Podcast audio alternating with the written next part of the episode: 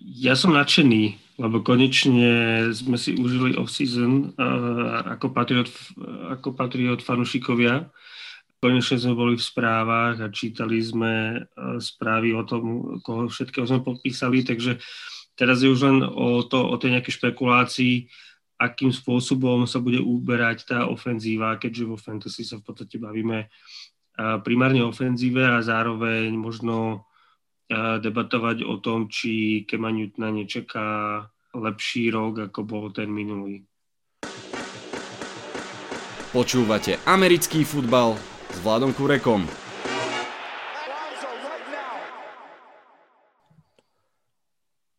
Volám sa Vlado Kurek a hlásim sa vám z domácej verzie štúdia 8.0. Dnes sa budeme rozprávať o NFL Fantasy. Baví vás rozmýšľať, ktorého hráča dať na flex, alebo kedy draftovať Mahomesa a či handkefnúť e, elitného running backa? Fantázia. O tom presne všetkom bude dnešný podcast. Vítajte a počúvajte. Keď ide o NFL Fantasy, je jasné, že môjim hostom bude Lubo, s ktorým hrávame v jednej z našich podcastových e, Fantasy League, ktorého ste tu už viackrát počuli. Ahoj, Lubo. Čau, Vlado, ďakujem znova za pozvanie. Veľmi rád, teším sa na dnešný rozhovor.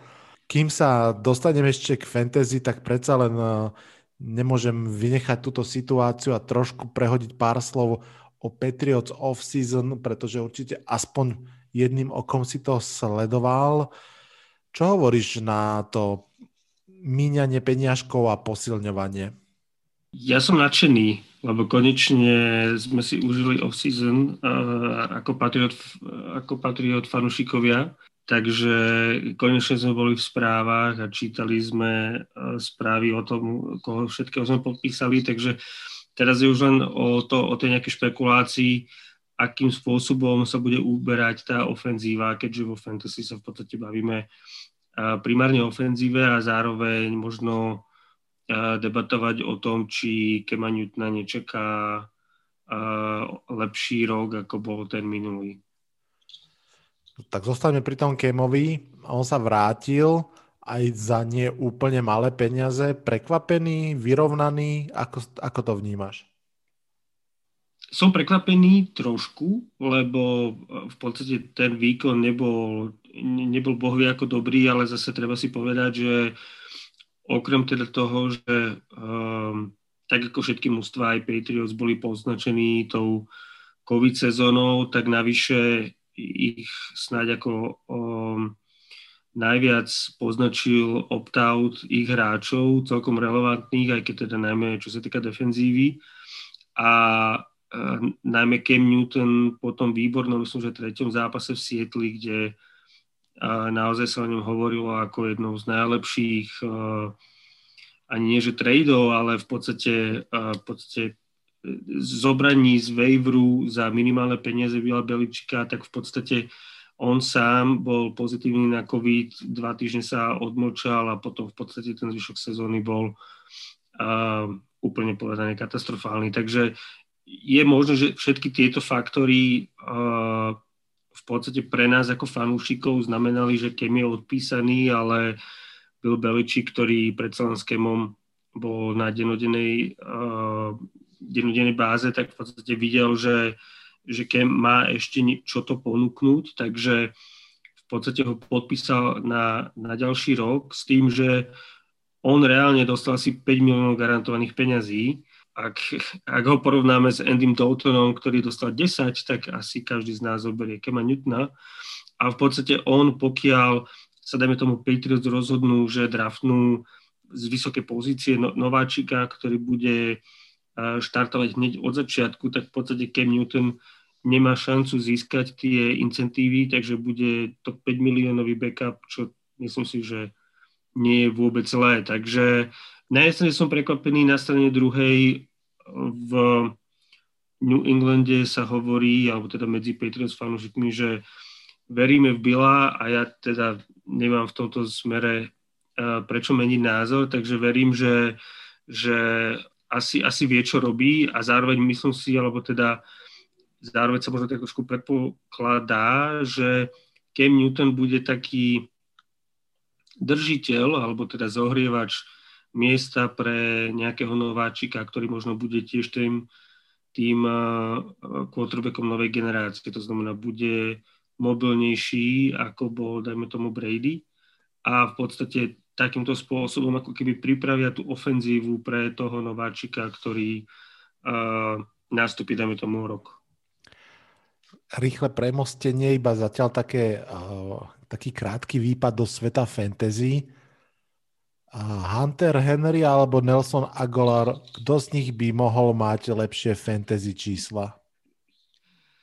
Robiť fantasy vychádza z nejakého hodnotenia toho reálneho futbalu, ale často sú to dva protichodné svety. To znamená, dajme tomu, keď sa bavíme o tých posilách Patriots, myslím si, že sú oveľa lepšie pre reálny výkon e, mužstva, ako dajme tomu budú e, hodnotné pre, pre fantasy mužstvo, kohokoľvek sa rozhodne z nich ich zobrať. Ale aby som odpovedal na tvoju otázku, myslím si, že Hunter Henry uh, bude mať stále tú hodnotu. Myslím si, že Patriots sú jeden z tých tímov, ktorí vedia aplikovať veľmi úspešne systém dvoch tight endov, takže hoci uh, ich podpísanie Johnu Smitha a Hunter Henryho uh, bol, bolo vnímané veľmi negatívne z fantasy, povedal by som, uh, uhla pohľadu, že jednoducho John Smith aj Hunter Henry namiesto toho, aby boli jednotky vo svojich tímoch a boli teda tight endové jednotky, tak budú medzi sebou súperiť, ale myslím si, že Patriots to vedia sklbiť, lebo v podstate v 2011, kedy uh, sme mali mladého Gronka a Arona Hernandeza, tak obaja boli, boli super tight takže uh,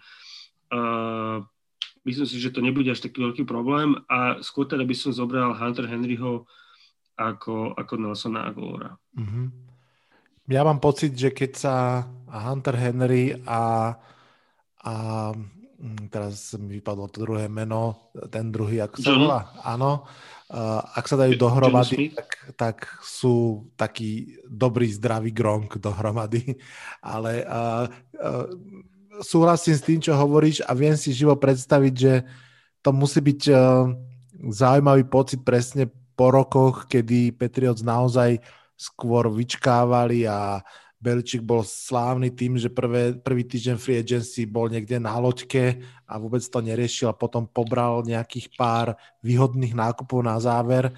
Predsa len pre toho fanošika je to príjemné vidieť veľké meno, ktoré prichádza a tak trošku sa potešiť a upnúť tú nádej, že je, že tak to, to môže byť zaujímavé. Z tých všetkých mien, čo sme hovorili, Hunter Henry, John Smith, Aguilar, Matt Judon, návrat Kyla Van Noya. Tebe urobil kto takú tú fanušikovskú najväčšiu radosť týchto príchodov? Urč, myslím, že John Smith, myslím, že uh, chýba nám, alebo teda chýbal nám tight end. Nezavrhujem uh, tie dva piky v treťom kole v Nováčikovskom z minulého roka, aj, lebo v podstate tight endi všeobecne trvajú trošku dlhšie, kým, kým začnú úspešne hrať a teda vstrebú ten systém. Ale každopádne posledné dva roky na pozícii Didenda to bola veľká, veľká slabota z našej strany. A John Smith je zároveň veľmi, veľmi hráč obdarený fyzickými možnosťami, takže viem si predstaviť, že tam uh, on nebude teda len ako čisto, čisto tight end, myslím si, že ho použije v nejakej behovej hre a podobne, takže uh, George McDaniel sa bude môcť vyhrať uh, v podstate s oboma, aj s Hunterom Henrym, aj Johnom Smithom, lebo uh, obaja boli tak trošku v hľadačiku Patriots, to, že podpíšu oboch, tak to sa uh, asi nám nesnívalo nikomu z nás, takže. Uh, John Smith a v podstate aj Hunter Henry. Jasne. Boli to dobré nákupy. Ešte jedna otázka z tohto reálneho futbalu a potom už pôjdeme na, na ten fantasy. Naposledy, keď sme sa rozprávali, tak si veľmi jednoznačne hovoril o tom, že by si o mnoho radšej bol za Meka Jonesa ako za Sema Darnolda. Uh, Mac Jones napriek tomu, že nemal vydarený prodej, tak uh, sa spomína stále viac a viac a v rôznych súvislostiach. Dokonca už sa spomína pomerne vážne aj spojitosti so San Francisco 49ers na ich treťom mieste draftu. Neverím tomu. Že? Neverím Moja otázka tomu. bola, čo si o tom myslíš, ale vyzerá to byť stále celkom prestrelené, nie? Ja mám v podstate na to dva dôvody. Prvý dôvod je ten, že Kyle Shanahan uh, možno mal ako keby pozitívne ohlasy o Kirkovi Kazencovi, ale myslím si, že tá jeho offense najlepšie, alebo teda by vedela fungovať pod niekým, ako je Deshaun Watson. Ten typ, ten typ quarterbacka, ktorý vie behať, vie aj hádzať. A myslím si, že to je presne typ Justin Fields.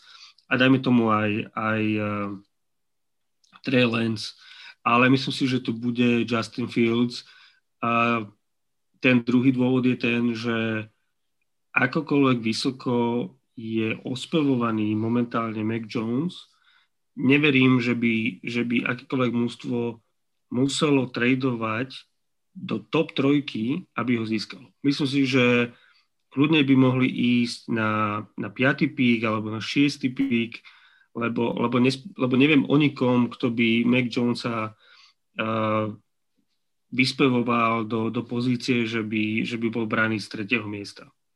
Takže ako, ako pred draftom tie mústva v podstate sa snažia blafovať a, a zahmlievať a robiť všelijaké takéto hry, lebo uh, samozrejme nechcete, aby, aby váš súper alebo mústvo, ktoré je pred vami, uh, draftlo hráča, na ktorého máte záľusk, takže z môjho pohľadu je to na 90% Justin Fields, na 10% Trey Lance, lebo myslím si, že oni sú tie dva typy, ktoré sú uh, výborné pre, pre štýl hry, ktorý Kyle Shanahan chce, chce hrať. Uh, a znova, ak by ste potrebovali, alebo teda chceli Meka, uh, Meka Jonesa, tak myslím si, že do top 3 určite nemusíte uh, draftovať. Tak ako si povedal, sme v Lying Seasons, Smokes and Mirrors a ty ako fanúšik Patriots chceš Meka Jonesa a vieš, že tento podcast počúva celá NFL, tak práve preto si teraz povedal, že v žiadnom prípade nie je Mac Jones, lebo dúfaš, že padne na to 15. miesto. Ale nie, chápem, súhlasím Ja chcem s tebou. Justina Fieldsa. Ja chcem, Áno. Ja chcem Justina Fieldsa, takže ak sa náhodou mýlim a, a San Francisco San Francisco zoberie Meka Jonesa z tretieho miesta, budíš, nech im padne na užitok.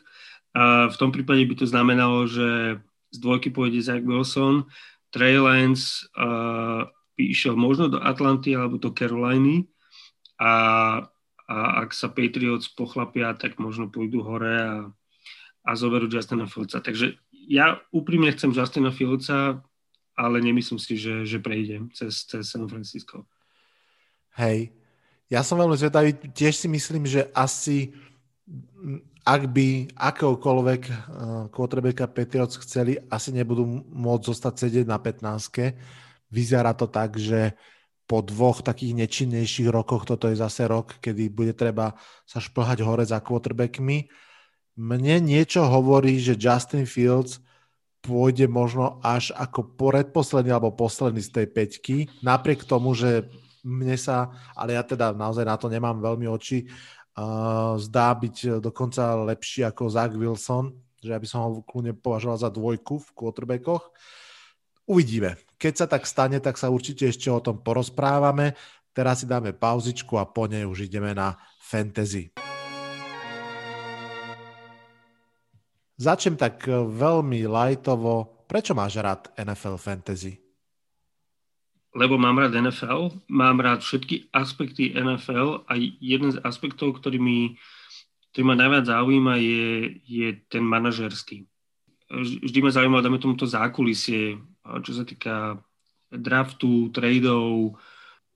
Nemôžem povedať, že by nejakého manažovania alebo teda negociácie kontraktov, ale je, je to len viac ako keby o hráčoch, je to, viac, je to možno aj o schéme, o, o, o ostatných veciach a tá, tá NFL Fantasy v podstate tomu človeku dáva uh, možno tú jedinú možnosť, ako sa trošku vyhrať uh, s tým a, a sledovať to viac ako len možno v telke, takže uh, toto je ďalšie také priblíženie. Uh, nemôžem povedať, že by to bolo v podstate ďalší krok pre fanúšika NFL, to určite nie, ale, ale pokiaľ človek chce viac zabrnúť a viac vedieť o, o NFL, tak pokiaľ sa nebavíme o sledovaní trénerských záznamov, zhodnotenia hráčov, ale zase to aj, aj to robia niektorí, tak e, fantasy je potom taká nejaká prirodzená, prirodzený ďalší krok. Je to tak, úplne s tebou súhlasím a len možno počiarknem aspoň z môjho pohľadu, že fantasy je strašne dobrý spôsob, ako poobjavovať ďalších hráčov, lebo predsa len každý fanúšik má svoj klub, tým pádom má prirodzene ako keby tú základnú množinu hráčov, o ktorých sa zaujíma a pri fantasy pochopiteľne potrebuje zrazu poznať trošku viac tých hráčov a ich poobjavuje a im ich začne fandiť, pretože hrali buď minulú sezónu alebo niekedy vôbec u neho a zostane už ten vzťah k tomu a zrazu pozeráš uh, Tennessee Titans, Jacksonville Jaguars a máš to prečo pozerať, lebo proste vieš, že ja neviem, ten Cole je zaujímavý wide receiver, tak sa pozrieš, ako hrá. Presne.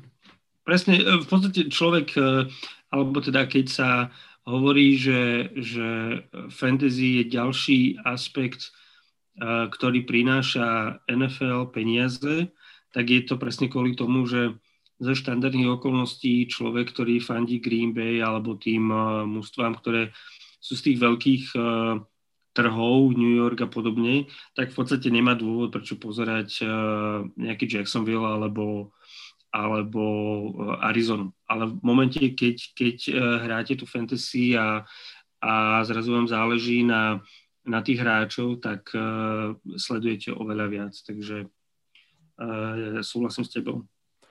Ak počúvate tento podcast a napríklad ste len tak zľahka rozmýšľali nad tým, že sa pustiť do fantasy, tak tento podcast dnešný myslím, že môže byť pre vás dobrou vstupnou bránou. Ja aj Luboš vám to asi vieme len odporučiť, pretože je to niečo, čo nás baví a snáď dostanete aj trošku taký presnejší obraz po dnešku. Poďme si teda veľmi stručne spraviť také základné rozdelenie, pretože tých fantasy systémov je pomerne dosť. Aj sa, aj sa ako keby líšia nielen podľa toho, ako sa bodujú, bodujú hráči, ale vlastne podľa toho, ako sa tie mústva vôbec stavajú. Čiže keby si mal spraviť taký krátky, rýchly prehľad, tak ako by asi vyzeral?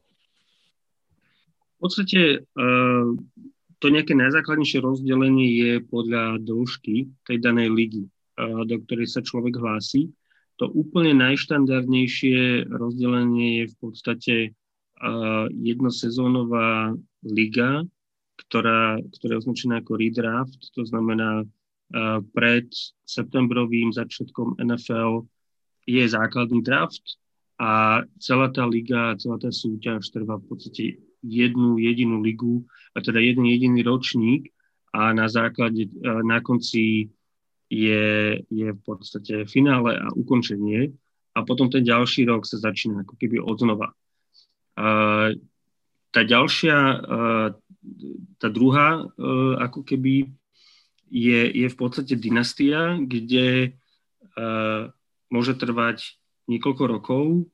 Na začiatku sa urobí ako keby štartovací draft, kde sa rozdelia na drafte všetci ostatní, všetci hráči, ktorí sú v danej, v danej chvíli aktívni v NFL a potom každý rok už sa draftujú len nováčikovia, ktorí prichádzajú do ligy. Táto liga v podstate taktiež uh, začína na začiatku sezóny NFL, končí na konci sezóny NFL s výťazom uh, fantasy ročníka, ale v podstate pokračuje ako keby ďalej s tým, že uh, si nechávate tých hráčov. Uh, takže to je také nejaké základné rozdelenie podľa doby, podľa toho formátu, ako dlho eh, trvá tá liga. Takže eh, ten, ten, ten redraft, ten, tá jednoročná, ten jednoročný formát je v podstate možno trošku štandardnejší, obľúbenejší, ale dynastie je zároveň taká trošku manažerskejšia, prichádza tam do, do zreteľa taký dlhodobejší náhľad.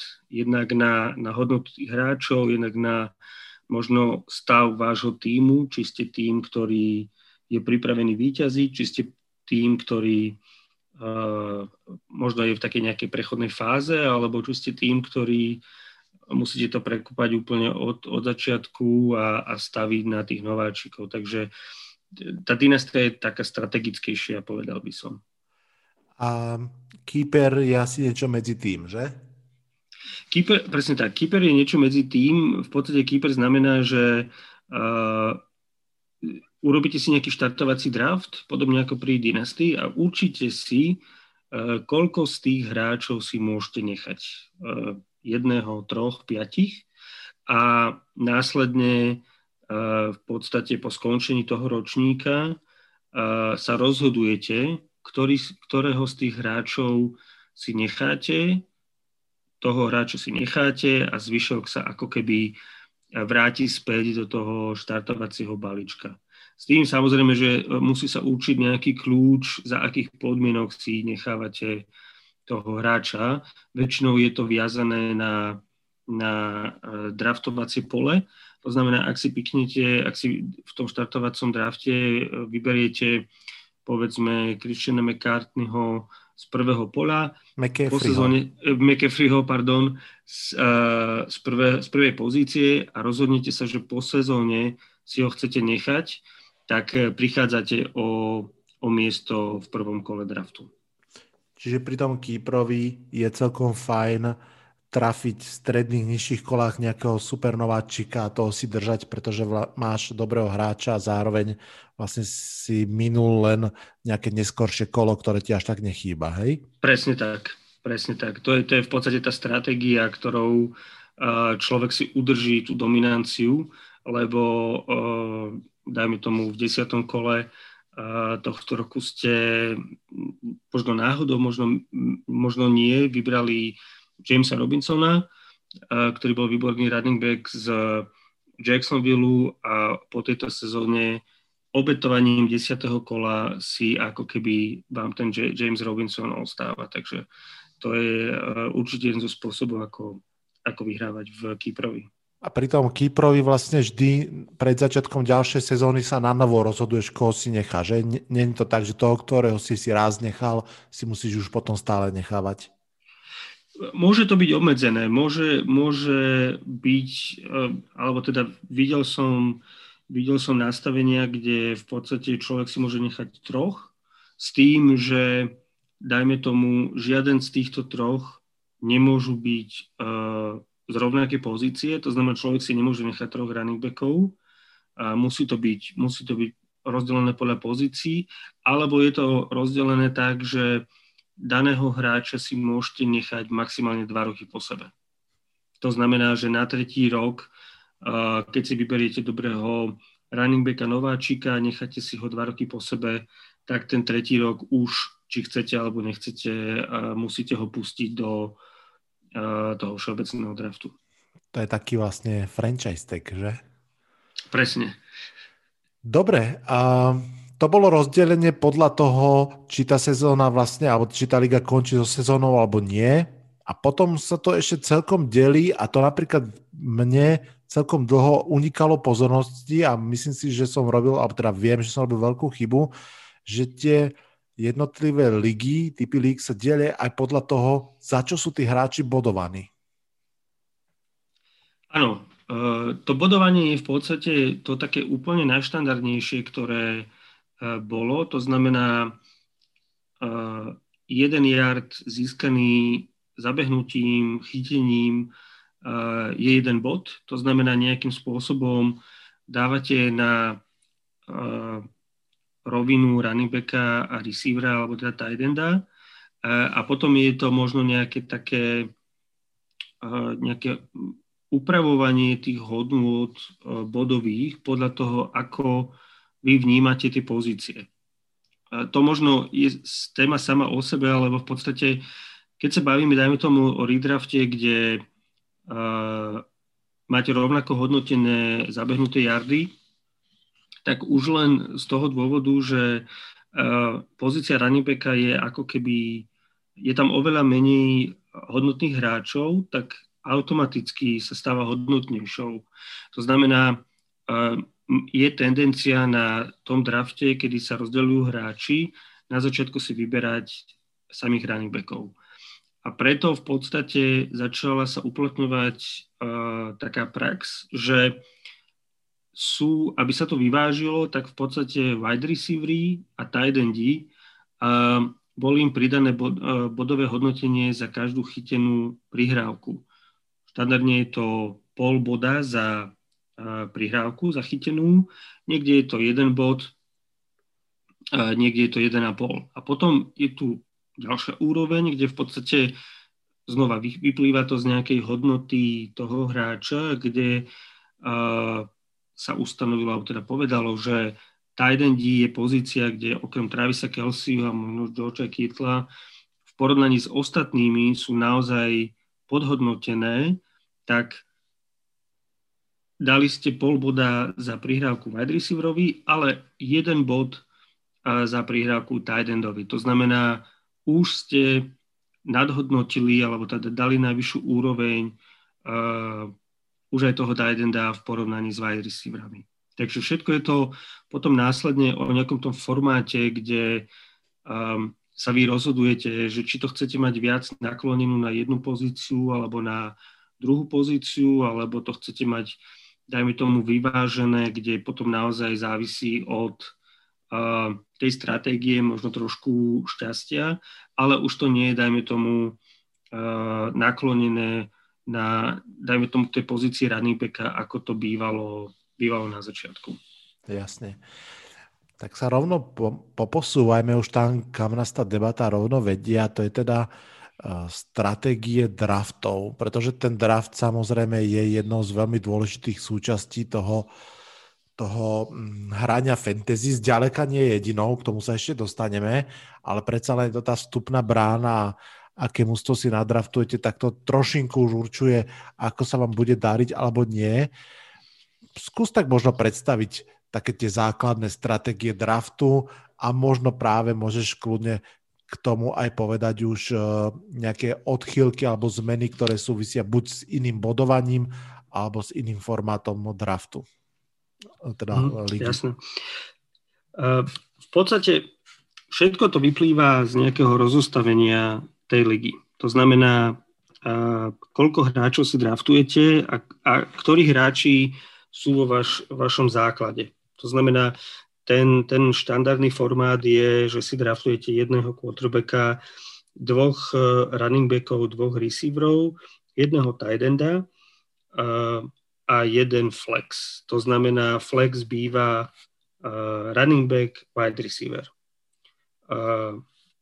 Je tam kicker, je tam, je tam defense, ale to sú v podstate také postranné pozície, kde vo veľa ligách už v podstate uh, nie je ani kicker, ani defense, lebo sú to často pozície, kde neviete ovplyvniť, neviete, neviete predpokladať v podstate ten, výkony týchto, týchto pozícií. Takže toto je nejaký štandard, kde ak predpokladáte, že prihrávky a, a získané jardy behaním sú v podstate rovnako, rovnako hodnotené, tak máte, je absolútne logické, že, že budete na drafte uh, viac uprednostňovať running backov. Je to v podstate z toho dôvodu, že v súčasnej ofenzíve máte running backa, alebo teda to, to najžiadanejšie, čo máte, je running back, ktorý uh, zabehne 20 krát za, za zápas a v podstate je na ihrisku všetky tri dávny. A týchto running backov máte možno 10. To znamená, tam uh, snažíte sa ich získať čo, čo najskôr v tom drafte, lebo v podstate wide receiverov a to vidíte aj na drafte uh, skutočnom teraz, že v podstate uh, minulú sezónu prišlo veľmi veľa mladých nádejí wide receiverových, uh, túto sezónu taktiež. A v podstate wide receiverov je na ihrisku možno troch za každé mužstvo. To znamená, tam vy viete tých wide receiverov získať oveľa neskôr. Samozrejme, nie každý bude na úrovni, dajme tomu, Davante Adamsa alebo Tyrika Hilla, ale ten rozdiel medzi Tyrikom Hillom a dajme tomu CD Lambom alebo, alebo Ellenom Robinsonom alebo Terry McLaurinom nie je až taký veľký, ako je rozdiel medzi uh, Dalvinom Cookom a povedzme Damienom Harrisom z Patriots. Takže pri takto nastavených pravidlách, pri takto nastavenom uh, tej základnej zostave je naozaj veľká tendencia draftovať tých, tých uh, workhorse running backov úplne na začiatku, či je to Christian McCaffrey, Saquon Barkley, Dalvin Cook a tak ďalej a tak ďalej. Um, práve preto, že práve preto, že takto nastavené pravidlá a, a, a základná zostava boli príliš naklonené k, k, tým, k tým running backom, preto sa tam začali dávať ako keby hodnoty uprednostňujúce uh, wide receiver, alebo teda iné, iné pozície. Či už to bolo o pridaní bodov za prihrávky, uh, o navýšení bodov pre tight endov, alebo dokonca o, o základnej zostave, kde máte v podstate z flexu tzv. superflex, to znamená, kde môžete okrem running backov, wide receiverov, dať dokonca tight endov a quarterbackov, v podstate celá tá základná zostava má oveľa viac variabilných zložiek. To znamená, že tá hodnota running backov v porovnaní k ostatným sa dramaticky znížila a je oveľa uh, väčšia variácia toho, toho základného draftu. To znamená, keď hráte Superflex, že máte dva, dve miesta, kam môžete umiestniť quarterbackov, ktorí štandardne získajú možno 25-30 bodov, tak máte tendenciu uprednostniť uh, quarterbackov na tom začiatočnom drafte. Keď máte uh, extra body za prihrávky a možno v základnej zostave namiesto dvoch miest wide receivera, tri miesta wide receivera, tak máte tendenciu možno viac uprednostniť wide receiverov a staviť na silnú, ako keby silné jadro wide receiverov v porovnaní s running backmi. Takže všetko to závisí od toho, samozrejme, ako sú nastavené tie body a ako je, nastavený, a ako je nastavená tá základná zostava. Takže od toho sa samozrejme odvíja aj ten základný draft. Čo sa týka tých stratégií, tak stratégia, kedy e, človek uprednostňuje to jadro z running backov, sa volá v podstate RB heavy. Keď uprednostňujete wide receiverov, tak sa to volá zero RB. Zero RB v podstate znamená, že dajme tomu prvých 5 kôl nevyberáte nikoho iného okrem wide receiverov a možno tight enda. A čo sa týka running backov, ktorých začnete vyberať v šiestom a neskôrších kolách, tak tam v podstate vychádzate z premisy, že running back je síce obmedzená pozícia, kde máte tých hlavných, tie hlavné hviezdy, ale je to zároveň pozícia, kde často dochádza ku zraneniam v porovnaní s wide receiverami. Takže, takže dajme tomu klasická zero RB stratégia by znamenala, že v prvom kole si vyberiete Tarika Hilla, v druhom kole dávate Adamsa v treťom kole, povedzme Alena Robinsona, alebo dajme tomu v treťom kole si vyberiete Georgia Kittla a v štvrtom kole si vyberiete uh, Roberta Woodsa a teda máte silný, silné jadro wide receiverov a tight enda a spoliehate sa teda, že štandardne tí wide receivery ostanú nezranení a potom v šiestom a neskôršom kole uh, človek draftuje uh, Tonyho Pollarda z Denveru, Eh, Chasea Edmondsa z Arizony a tak ďalej. To znamená backupov, o ktorých si viete predstaviť, že keď sa zraní ten starter, tak ho v podstate tam dosadíte, lebo štandardne uh, každú sezónu bez výnimky uh, na jej konci v podstate veľké body získavajú aj, aj možno running veci, o ktorých by to človek nečakal. Uh, dajme tomu ako Mike Davis v minulej sezóne, keď sa zranil Christian McCaffrey. Takže. Uh, tie stratégie sú rôzne, všetky vychádzajú, alebo teda uh, všetky závisia od toho, ako je nastavená tá liga, či už bodovo, uh, hodnotením tých jednotlivých aktivít, ktoré získali tí hráči, alebo, alebo aj teda stavbou tej základnej zostavy. To, čo si spomínal pri tom zero running back, to znamená ako keby rozmýšľanie nad tým, že ako ten hráč sa môže stať starterom počas sezóny. To má celkom blízko aj k tomu termínu, ktorý som už spomínal, a síce handcuff. aspoň teda tak, ako to ja vnímam, že to je taká poistka, že keď si draftnem Saquona Barkleyho v prvom kole, tak v 5., 6., 7. k nemu pribelím Vejna Golmana, ktorého síce nechám sedieť na lavičke, ale viem, že v momente, keď, keď Barkley sa zraní, tak vlastne mám starting running backa k dispozícii na výmenu. Je to podľa teba dobrá stratégia alebo nie? Je to dobrá stratégia, ale tá v podstate má dve nevýhody. Prvá nevýhoda je tá, že je to dobrá stratégia, pokiaľ máte tú lavičku veľmi širokú, lebo pokiaľ máte, dajme tomu iba 5 miest na lavičke, ako to býva štandardne, my sme, dajme tomu, v jednej z líg, kde som hral minulý rok, sme to kvôli covidu rozšírili na 10, na 10 miest.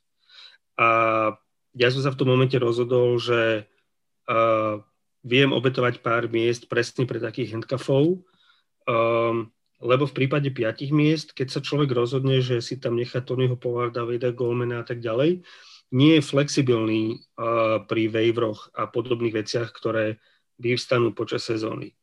Takže uh, treba na to myslieť, že uh, ten, ten, ten uh, handcuff ti, ti zaberie to miesto na, na lavičke a si potom menej, menej flexibilný pri, dajme tomu, uh, keď má tvoj quarterback eh, bye week a musíš ho nahradiť niekým, um, alebo, alebo teda tight end a podobne. Takže na to treba myslieť. A druhá, druhá nevýhoda, respektíve vec, ktorá, um, ktorá tiež, na ktorú je potrebné myslieť, je tá, že je len veľmi málo čistokrvných handcuffov v lige, o ktorých človek vie, že je handcuff.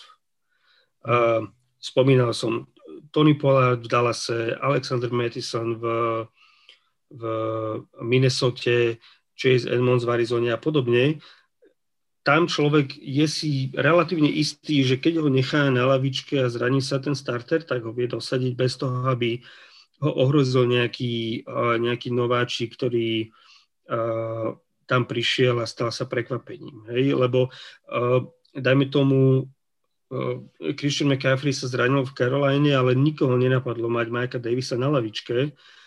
Boli tam viacerí, boli tam viacerí hráči, o ktorých si človek mohol myslieť, že je handcuff, ale nakoniec to bol Mike Davis, takže uh, je tam to riziko, že si nechávaš a, a brániš si miesto na lavičke niekým, kto v konečnom dôsledku handcuffom ani nebude.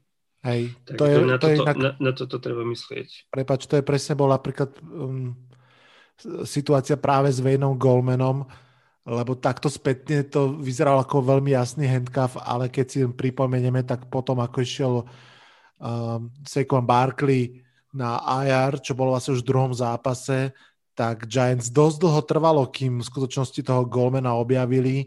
Oni najskôr skúšali proste Devonte Freemana, Freemana. Alfreda Morisa, až kým sa dostali k Wayneovi Goldmanovi ako tomu workhorse, tak to chvíľku trvalo. Čiže tam naozaj to môže byť tento problém, presne ako vravíš. Super, dáme si jingle, oddychneme si trošku a pôjdeme sa už viac rozprávať o tom štandardnom klasickom formáte, ktorý hráme aj v podcastových ligách, lebo je tam ešte o čom sa rozprávať.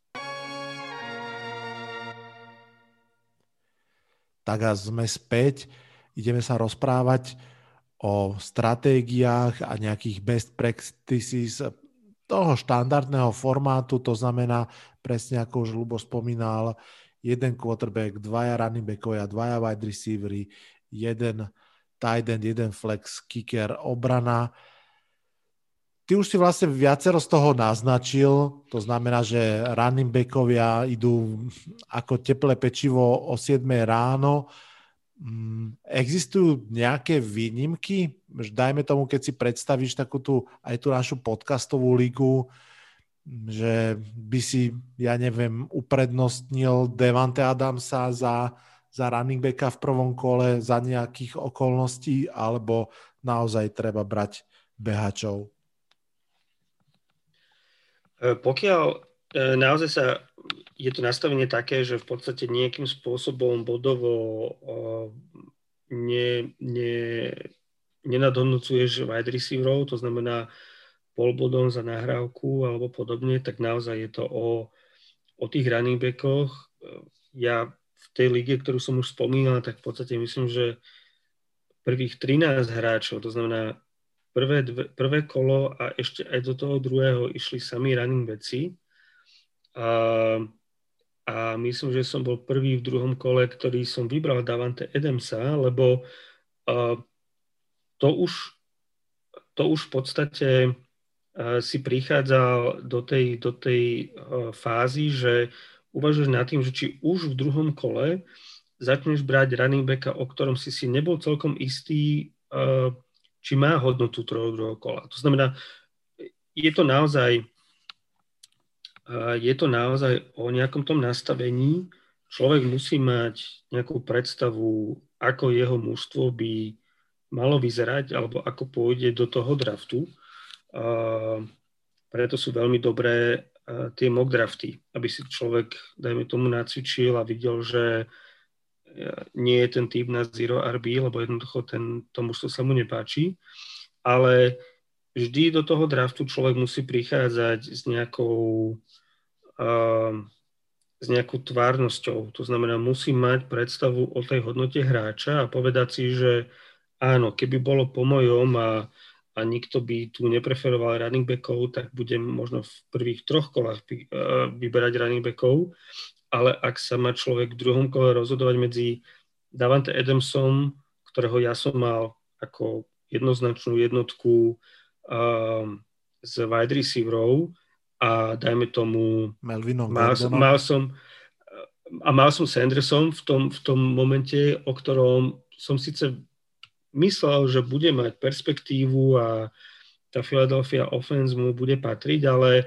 bol to jeden z tých running backov, o ktorom si človek naozaj nebol istý. A vtedy uh, som si naozaj povedal, že, že ne, nešiel som s týmto plánom, že už v druhom kole budem vybrať wide receivera, ale jednoducho uh, to porovnanie hodnot tam bolo jednoznačne v prospech Davante Adamsa a preto som ho, uh, preto som ho draftol už v druhom kole. Takže je potrebné mať nejakú predstavu, je potrebné ísť do toho draftu s nejakou stratégiou, ale ale netreba sa jej držať za, za každú cenu, lebo potom v podstate vám unikajú tí, uh, tí najlepší hráči, alebo teda tá hodnota, uh, ktorej by sa mal každý držať.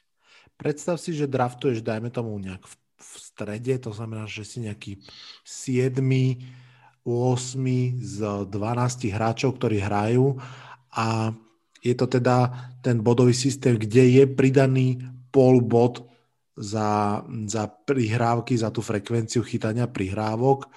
V tom prípade už by si zvážoval toho Devante Adamsa aj na tom 7. mieste, alebo ten polbod je ešte stále málo na to, aby si aj v prvom kole skipol, ja neviem, na 7. mieste môže byť Delvin Cook napríklad. Ak by bol Delvin Cook, tak asi by som vybral jeho.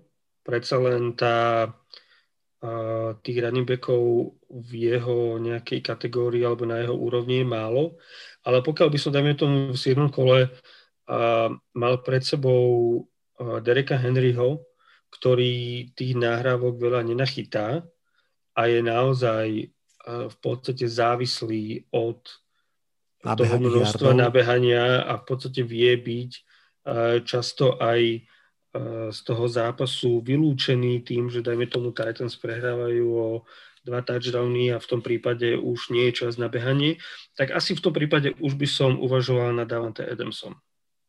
Uh-huh. Uh, OK, keď sa vrátime naspäť ku klasickému formátu a klasickému bodovaniu, kedy najskôr brať quarterbacka? Uh, teória hovorí, že čím neskôr pochopiteľne, ja mm, mám teda určite menšie skúsenosti ako ty s, s fantasy, ale predsa len hrám už nejakých možno 5-6 rokov, čisto v slovenských podmienkách a ja sledujem, že tí quarterbackovia idú z bordu o mnoho rýchlejšie, ako sa uh, v teórii hovorí, alebo ako sa na tých amerických mokoch uh, to javí, že naozaj bežne, bežne vidím Mahomesa a Lamara Jacksona ísť v druhom kole už a ďalších typu Josh Allen a, a ja neviem, Kyle Murray v štvrtom, piatom. Ako to vidíš? S tým, kedy by mal quarterback ísť a aká je tvoja ako keby skôr tá aj reálna skúsenosť, pretože presne to, čo si vravel, že jedna vec je to, ako máš predstavu a potom tá druhá vec je, ako sa vyvíja samotný draft a ty sa mu musíš prispôsobiť. Hej. A ja, ja som určite zástanca e, toho vyberania quarterbacka v neskôršom kole, ale a paradoxne v spomínanom drafte som si vybral Mahomesa v štvrtom, lebo my sme boli, lebo tie pravidla boli nastavené, že za každý touchdown má quarterback 6 bodov namiesto 4, ako to býva možno štandardne. A, a povedal som si, že v štvrtom kole vybrať Mahomesa je celkom dobrá hodnota. Nikto iný sa mi na, um, na tom borde nepáčil až tak ďalej. A vybral som si Mahomesa. Je pravda, že mi zachránil možno dva zápasy, kedy dal svojich štandardných 5 touchdownov, ale uh, vybrať quarterbacka tak vysoko je, je naozaj nepraktické a nie je to, nie je to niečo, čo odporúčam, lebo uh, aj v štvrtom kole si viete vybrať buď, buď running backa alebo wide receivera, ktorý vie byť jednotkou a ktorý v porovnaní s tým, čo si viete vybrať v desiatom kole, vám dáva oveľa väčšiu pridanú hodnotu ako keby ste si vybrali Mahomsa v štvrtom a dajme tomu uh, Ryana uh, Tenehilla v desiatom. Lebo historicky je potvrdené, že uh, tí quarterbacki, ten rozdiel medzi quarterbackom a nebavíme sa teraz o Gardnerovi Minšuovi a podobne, bavíme sa o top 10, top 12 quarterbackov, dajme tomu aj Tomovi Bradym, ktorý bol vyberaný možno v 12. kole a a vyhral mi semifinále, lebo uh, nastrieľal 47 bodov. Takže uh, tá variácia quarterbackov je veľmi veľká a je veľmi veľký počet uh, quarterbackov, ktorí vám vedia zahrať top 10 výkon v danom kole.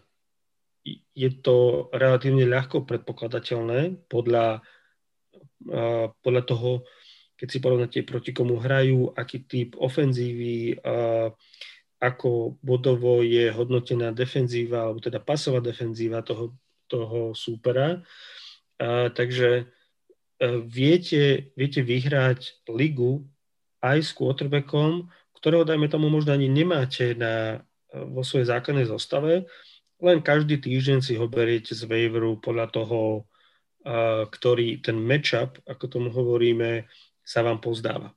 Lebo týždeň čo týždeň aj Ryan Fitzpatrick vie zahrať viac bodov ako, uh, ako Pat Mahomes a nemusíte, nemusíte na ňo obetovať uh, výber v štvrtom kole. Takže uh, určite, určite preferujem výber quarterbacku na čo najneskôršie kolo. Samozrejme, každý má nejakú svoju uh, hranicu, kedy sa cíti povedal by som tak komfortne,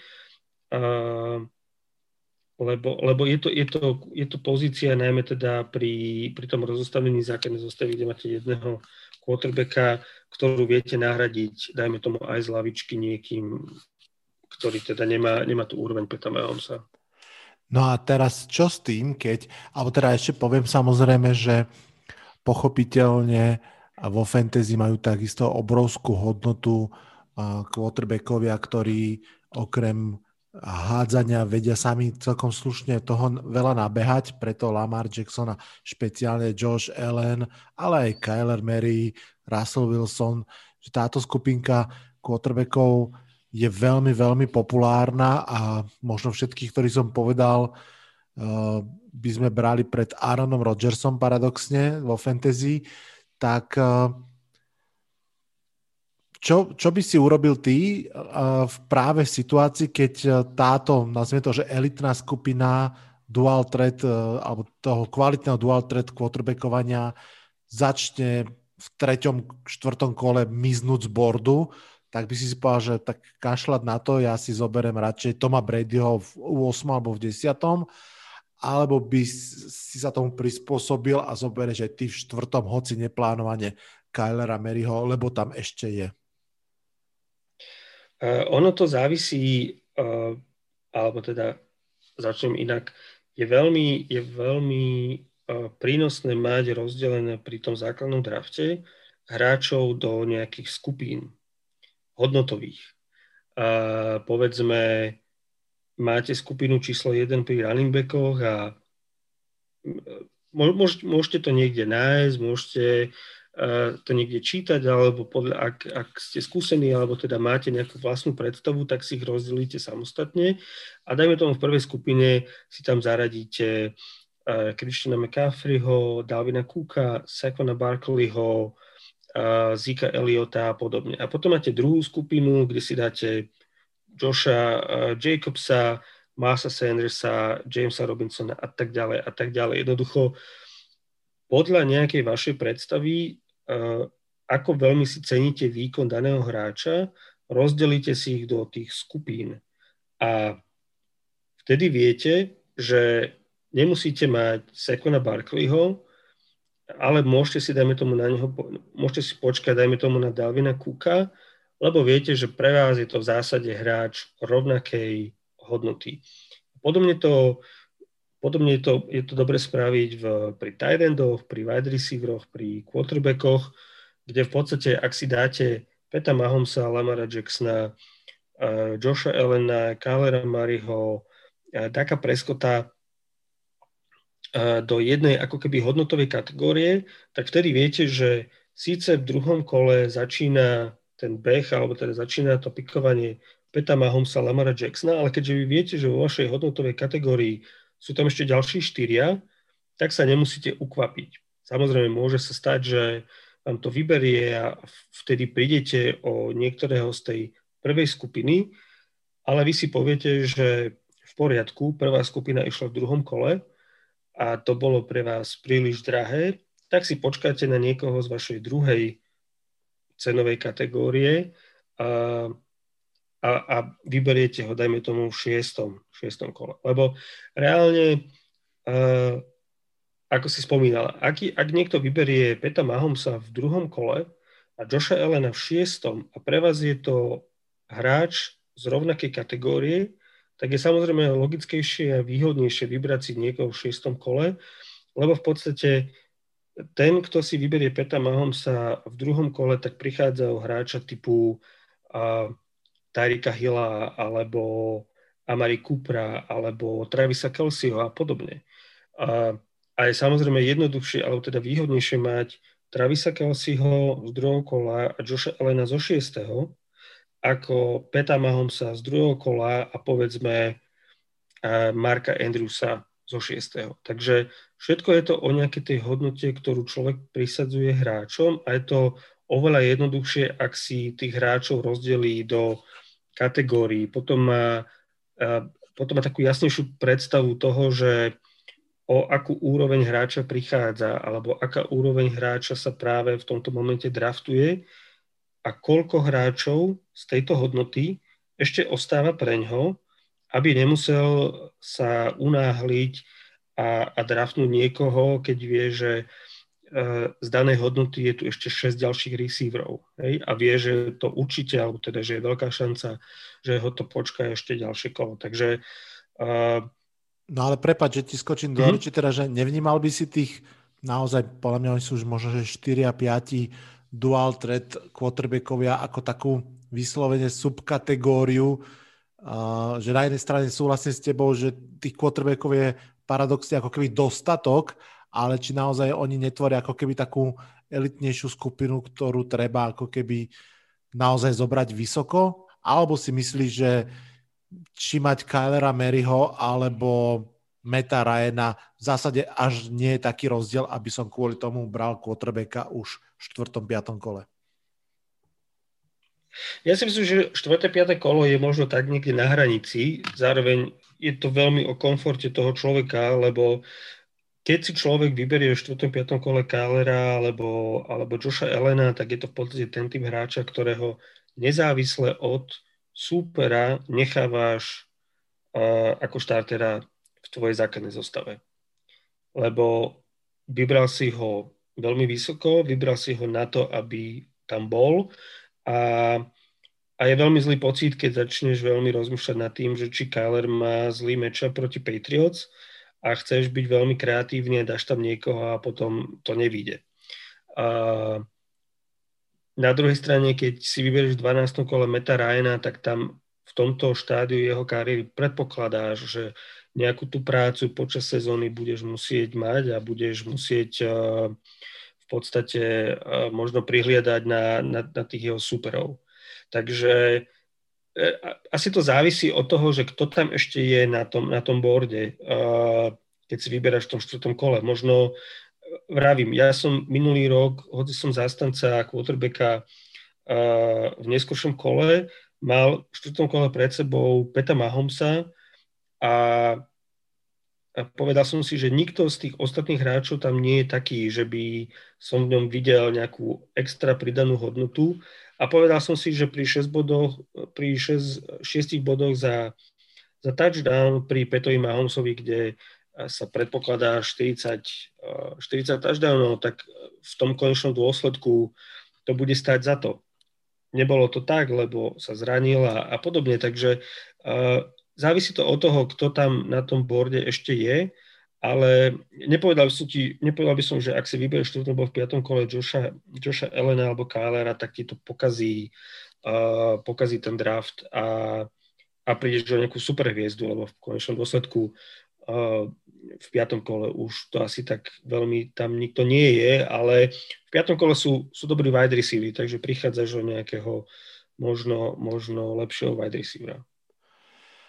Ono to má ešte aj jeden taký neanalytický rozmer, ale keď eh, človek hrá fantasy naozaj iba pre radosť, tak eh, je to dôležitý rozmer a síce, že chceš mať v tom klube svojom aj hráčov, ktorých ako keby máš rád, že tam máš nejakých darlingov, snaží sa tam Určite. niekedy prepašovať niekoho zo svojho mužstva, aby tam, aby si mohol mať, že nielen, že Giants vyhrajú, ale aj ty s nimi vyhrajú a tak ďalej. A to tiež samozrejme zohráva, zohráva nejakú rolu. Uh, v tom budovaní mužstva. Jedna taká len zábavná snáď otázka na záver tohto. Ja som zažil, a je to teda veľa rokov dozadu, ja som zažil, že jeden z hráčov našej fantasy ligy v prvom kole zobral obranu konkrétne Cincinnati Bengals, dobre si to pamätám, myslím, že bola asi trojka alebo tak, že strašne bol vysoko na drafte a zobral obranu a všetci sme mu napísali, že či teda chudák akože sa pomýlil, že klikol vedľa a on, že nie, že on proste má rád Bengals, že zobral obranu. Tak to myslím, že sa asi nestáva často. Moja otázka k tebe je, že kedy ty bereš obranu a kikra ako úplne posledných dvoch, alebo niekde okolo toho desiatého kola a pod posledných berieš takých nejakých nováčikov, wildcard?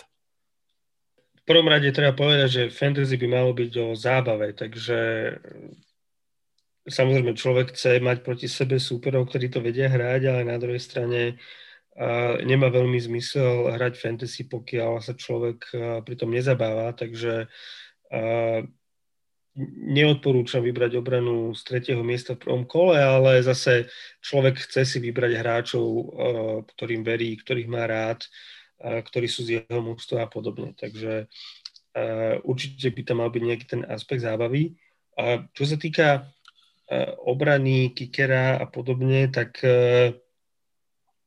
tá obrana všeobecne z roka na rok nejakým spôsobom osciluje, ťažko, ťažko predikovať tú možno nejakú trvácnosť, že, že New England Patriots, ktorí boli super pred dvoma rokmi, uh, budú rovnako obranu číslo 1 ten ďalší rok. Samozrejme, dá sa predpokladať, že Baltimore Ravens a, a Pittsburgh Steelers a podobne, uh, alebo teda mužstva známejšie pre tú obranu, tak budú niekde možno top 10 každý rok, ale, ale nedá, sa, nedá sa s veľkou presnosťou predpokladať, kto bude tá vystrelená obrana, ktorá vám dokáže vyhrať ten, ten týždenný súboj.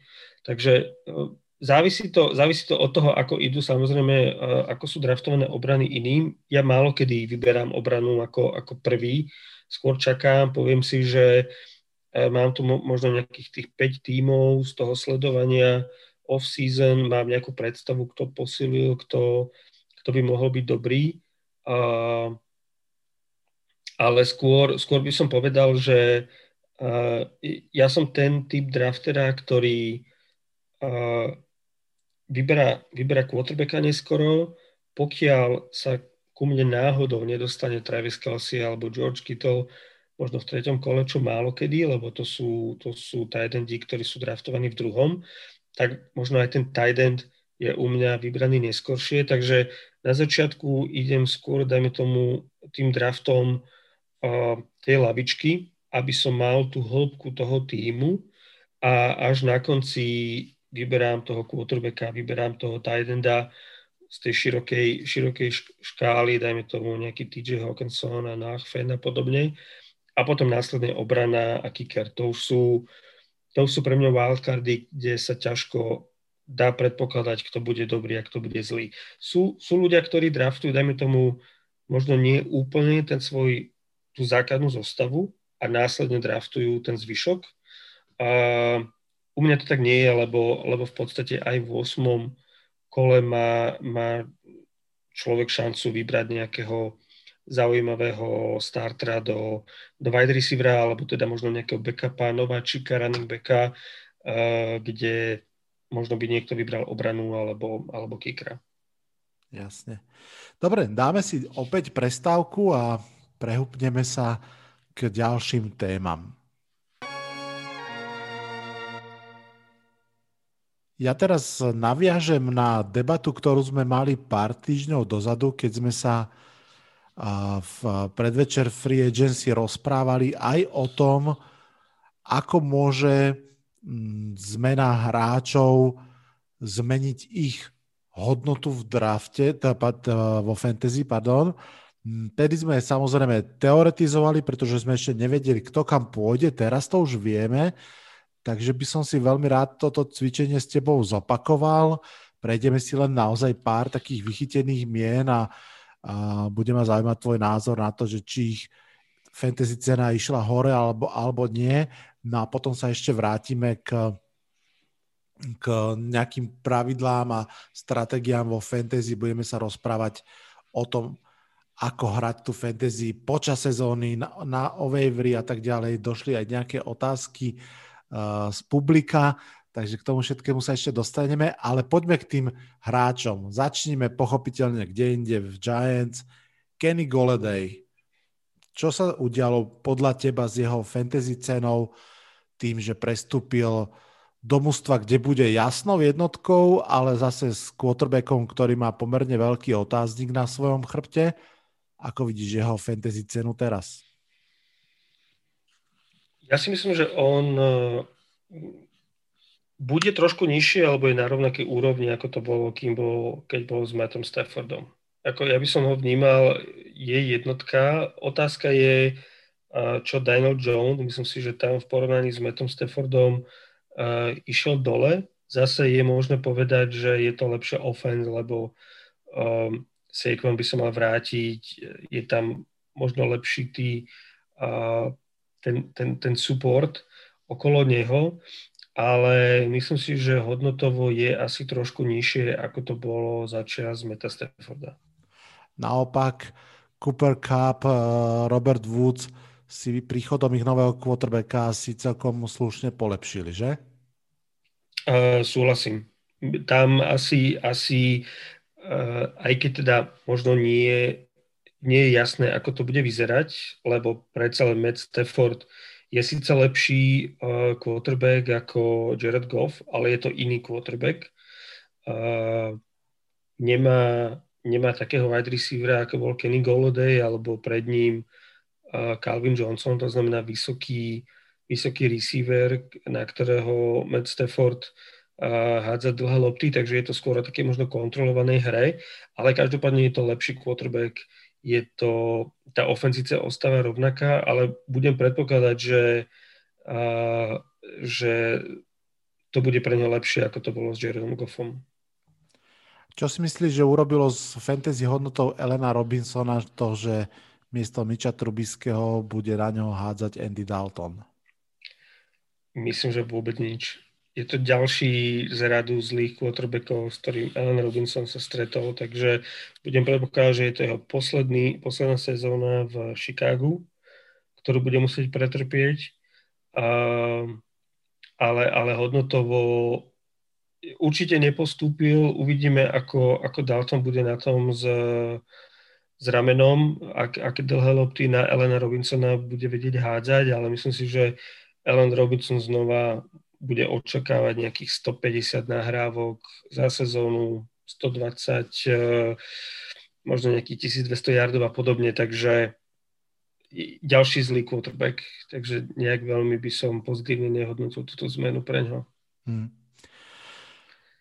Keby sme sa pozreli na minuloročných nováčikov na pozícii wide receivera, prvých troch, ktorí išli z draftu a ty by si teraz mal jedného z nich si draftnúť eh, do fantasy ligy, CD Lamb, Jerry Judy, Henry Rux, ktorého z nich by si bral a prečo? CD Lamb. Um, lebo CD Dak Lamb, Prescott. Lebo Dak Prescott, lebo, lebo je to lepšie offense, lebo v podstate má lepšieho quarterbacka a, a podľa toho jeho príchodu, kedy v podstate prišiel do offense, kde už boli kde bol Amari Cooper, kde bol v podstate ďalší celkom etablovaný receiver, tak v podstate CD Lamb ukázal, že je možno najlepší z nich. Má 21 rokov a budem predpokladať, že sa bude len zlepšovať. Rax je podľa mňa rýchlik, ktorý bol uh, draftovaný príliš vysoko. Uh, nechcem povedať, že je to kvôli tomu, že klasický Raiders uprednostnili rýchlosť pred čímkoľvek iným, ale uh, tá spojenie jeho rýchlosti, možno tej jeho nevyvinutosti ako receivera s quarterbackom, ktorý v podstate nie je ten typ quarterbacka, ktorý nejak možno chce hádzať dlhé lopty, tak uh, myslím si, že z tej trojice je asi na tom najhoršie. A Jerry Judy um, uvidíme, ak, bol jednotka, lebo sa zranil Corton Sutton, ktorý bol, ktorý bol jasnou jednotkou. A uvidíme, ako bude na to Drew Lock, ktorý myslím si, že podobne ako, ako Daniel Jones, Giants, to bude pre neho kritická sezóna. Je možné, že obaja skončia, lebo, lebo jednoducho sa ukáže, že nie sú dobrí. Ale Jerry Judy v, nebol až taký suverénny, ako dajme tomu CD Lamb v tej svojej úlohe a zároveň tá ofenzíva, alebo teda tie ofenzívne zbranie v Denveri sú naozaj nabité, lebo jednak je to príchod Cortlana Satana a je tam Noah Fend, veľmi nádejný uh, tight end, KJ Hamler, uh, Melvin Gordon a podobne. Takže uh, z tejto trojice by som, by som uh, CD Lamba uprednostnil. Hmm. To bola ľahká otázka. Áno. Ťažšia možno, a možno ani nie.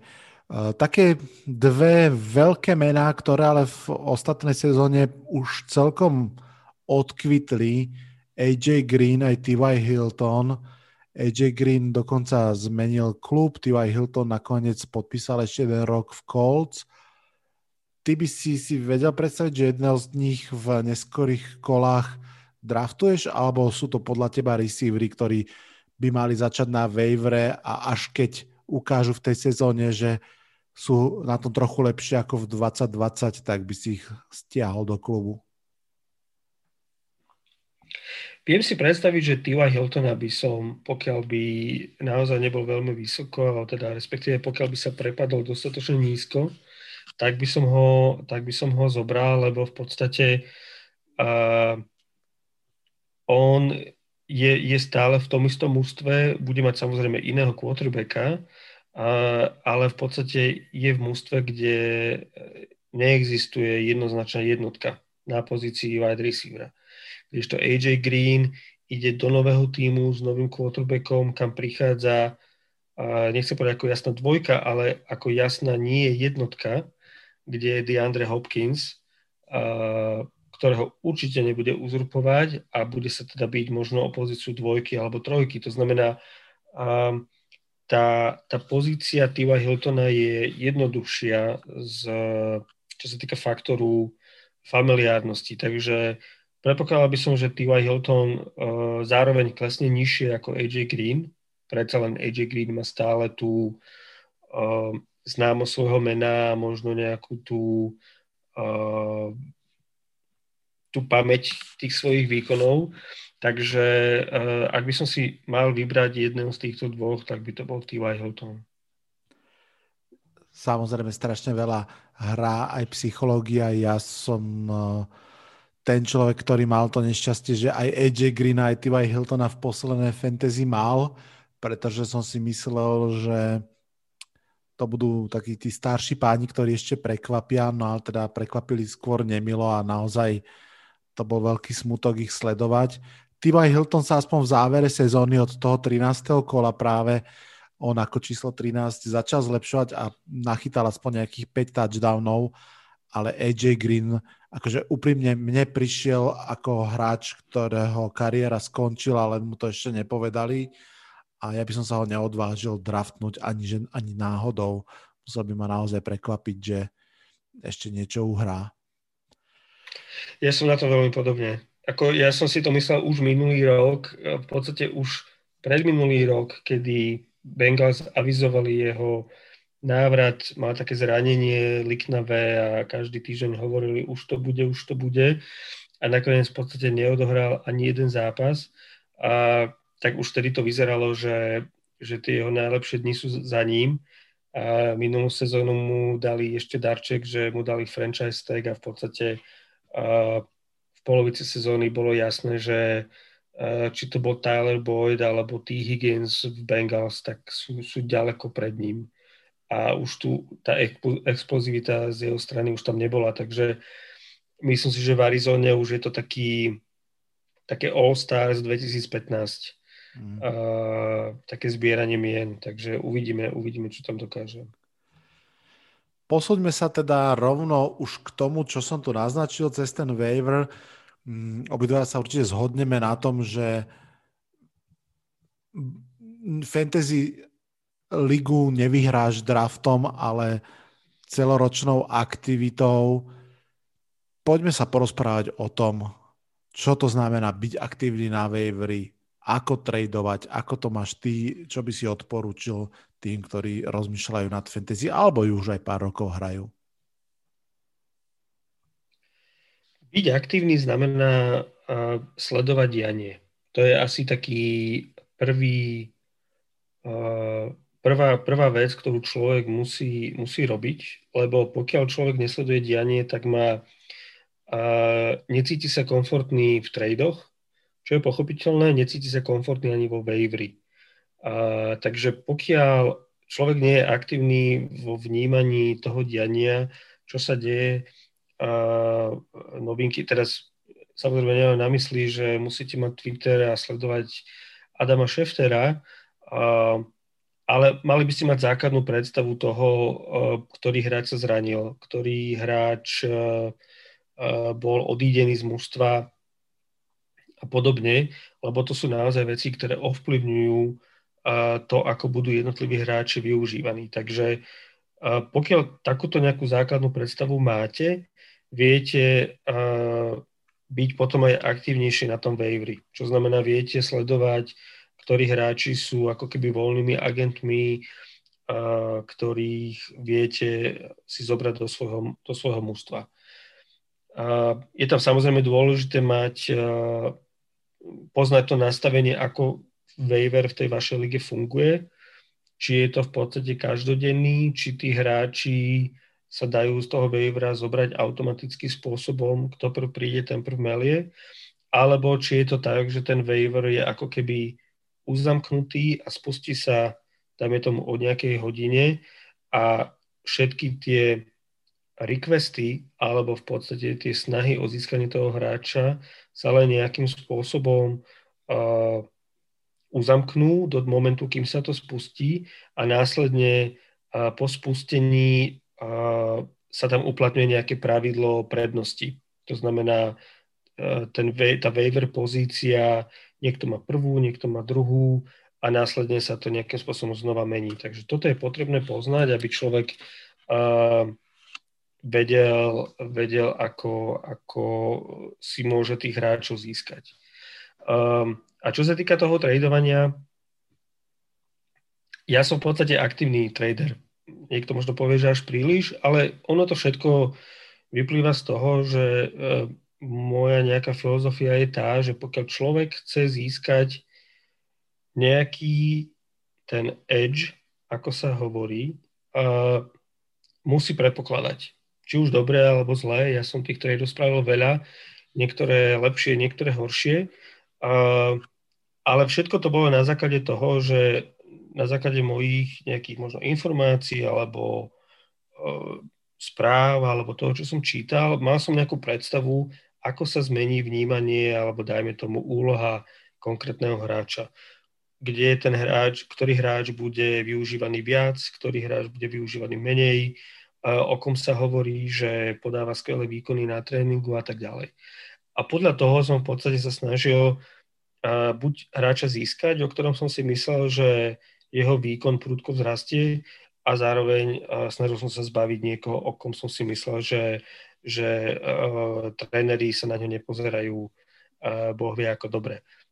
Ako vravím, niektoré trady vyšli, niektoré nevyšli, ale všetko to bolo s tým cieľom uh, zlepšiť môj tím a získať v podstate uh, ten náskok pred tým súperom, lebo v, keď už sa snažíte tradovať hráča, ktorý deň predtým zabehol 200 yardov a dal 3 touchdowny, tak už viete, že musíte zaplatiť naozaj marketovú alebo teda trhovú sumu. A keďže som fanúšik Patriot, tak v podstate snažím sa zaplatiť tú sumu nižšiu. Takže je to potrebné sledovať a podľa toho podľa toho v podstate sa pohybovať možno na tom, na tom poli ale zároveň nie je to pre každého. Poznám ľudí, ktorí sú spokojní, spokojní s tým, ako vyzerá ich ako keby základná zostava, lavička a nie je to tým, že by tu NFL nesledovali, ale v podstate nechcú si to nejakým spôsobom pokaziť, to status quo im vyhovuje uh, a zároveň sú tu blázni ako ja. Takže asi takto, asi takto by som to povedal. Ja si pamätám, ako si mi stále ponúkal toho DJ Čárka s optimistickým presvedčením, že však to je jednotka klubová, toho treba zobrať. A som ti to neveril a neveril. Samozrejme, ako by si, a čo by si poradil tomu človeku, ktorý zistí, že asi úplne dobre nevydraftoval, alebo teda z rôznych dôvodov to mústvo až tak veľmi nefunguje, mal by skúsiť ako keby cez ten trade nájsť si nejakého partnera, niekoho, kto má, ja neviem, myslím si troch kvalitných receiverov a má šancu, že jedného z nich vymení, alebo skôr by mal sa pokúsiť najskôr to mústvo opraviť vo waivery a skúsiť povychytávať hráčov, ktorí možno neboli takí, takí na očiach na začiatku a zdá sa, že dobre hrajú. Ja si myslím, že obe obe cesty sú dôležité, obe cesty by mal ten človek skúsiť. Tá waiverová cesta je možno taká menej bolestná, ale zároveň ten nejaký markantný vzrast, to markantné zlepšenie je tam oveľa menej pravdepodobné. Lebo naozaj za každého Jamesa Robinsona, ktorého možno získate na waiveri v prvom, v prvom týždni, tak je tam ďalších 50, ktorí uh, jeden týždeň vystrelia a, potom o nich nepočujete vôbec. Tá, tá tradeová cesta je, uh, je možno rýchlejšia, ale zároveň uh, pokiaľ hráte v lige, kde, kde tí ľudia tú NFL sledujú, tak uh, málo kedy sa vám, sa vám stane, že viete získať nejakú kvalitnú posilu bez toho, aby ste, aby ste prišli o niekoho, kto je dobrý. Lebo je veľká pravdepodobnosť, že hráča, o kom si vy myslíte, že je dobrý, tak ho 90% vašich spoluhráčov tiež považuje za dobrého. Takže ťažko, uh, ťažko uh, získate uh, jednotku running backa za, za tretieho wide receivera. To sa jednoducho nestáva. Takže o tom to je aj potom to sledovanie tých správ, lebo, uh, lebo v podstate uh, viete, keď, keď počujete o, dajme tomu, rozdelení tých uh, rozdelení tých úloh v, u running backov, alebo zistíte, že, že niekto je zranený a možno je tu nejaký nováčik na pozícii wide receivera, ktorý uh, oko majú vysoké, vysoké mienenie uh, tréneri, tak v podstate viete ho, dajme tomu, tradenúť od niekoho, kto to ešte nevie. Uh, ale často je to v podstate len o tom, že meníte jedného dobrého hráča za druhého s vedomím, že vy si o ňom myslíte, že je oveľa lepší, ako reálne je. Takže uh, obe cesty sú dôležité, ale každá má svoje úskalia a pri oboch, pri oboch cestách je potrebné uh, mať tú správnu predstavu, že čo za zlepšenie asi reálne viete očakávať. Celkom pomôže, ak sa vám podarí si nastokovať nejakú pozíciu, že tam potom môžete napríklad toho spomínaného naozaj kvalitného wide receivera poslať preč, pretože máte ešte dvoch iných, že vás to nebude bolieť, ale jednoducho toho running backa potrebujete, pretože váš jediný dobrý sa zranil.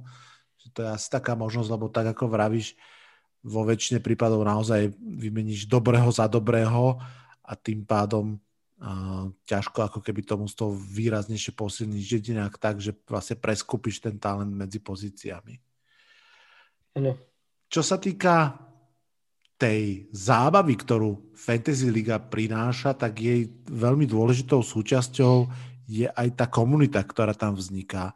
Ja teda napríklad hrám tých líg už trošku menej, ale je medzi nimi veľký rozdiel v komunikácii, že dokonca aj tie dve podcastové ligy, ktoré máme, tak jedna naozaj vyslovene, že, že žije a debatí, debatí sa tam celý týždeň a komentujú sa tam veci z reálneho futbalu čokoľvek.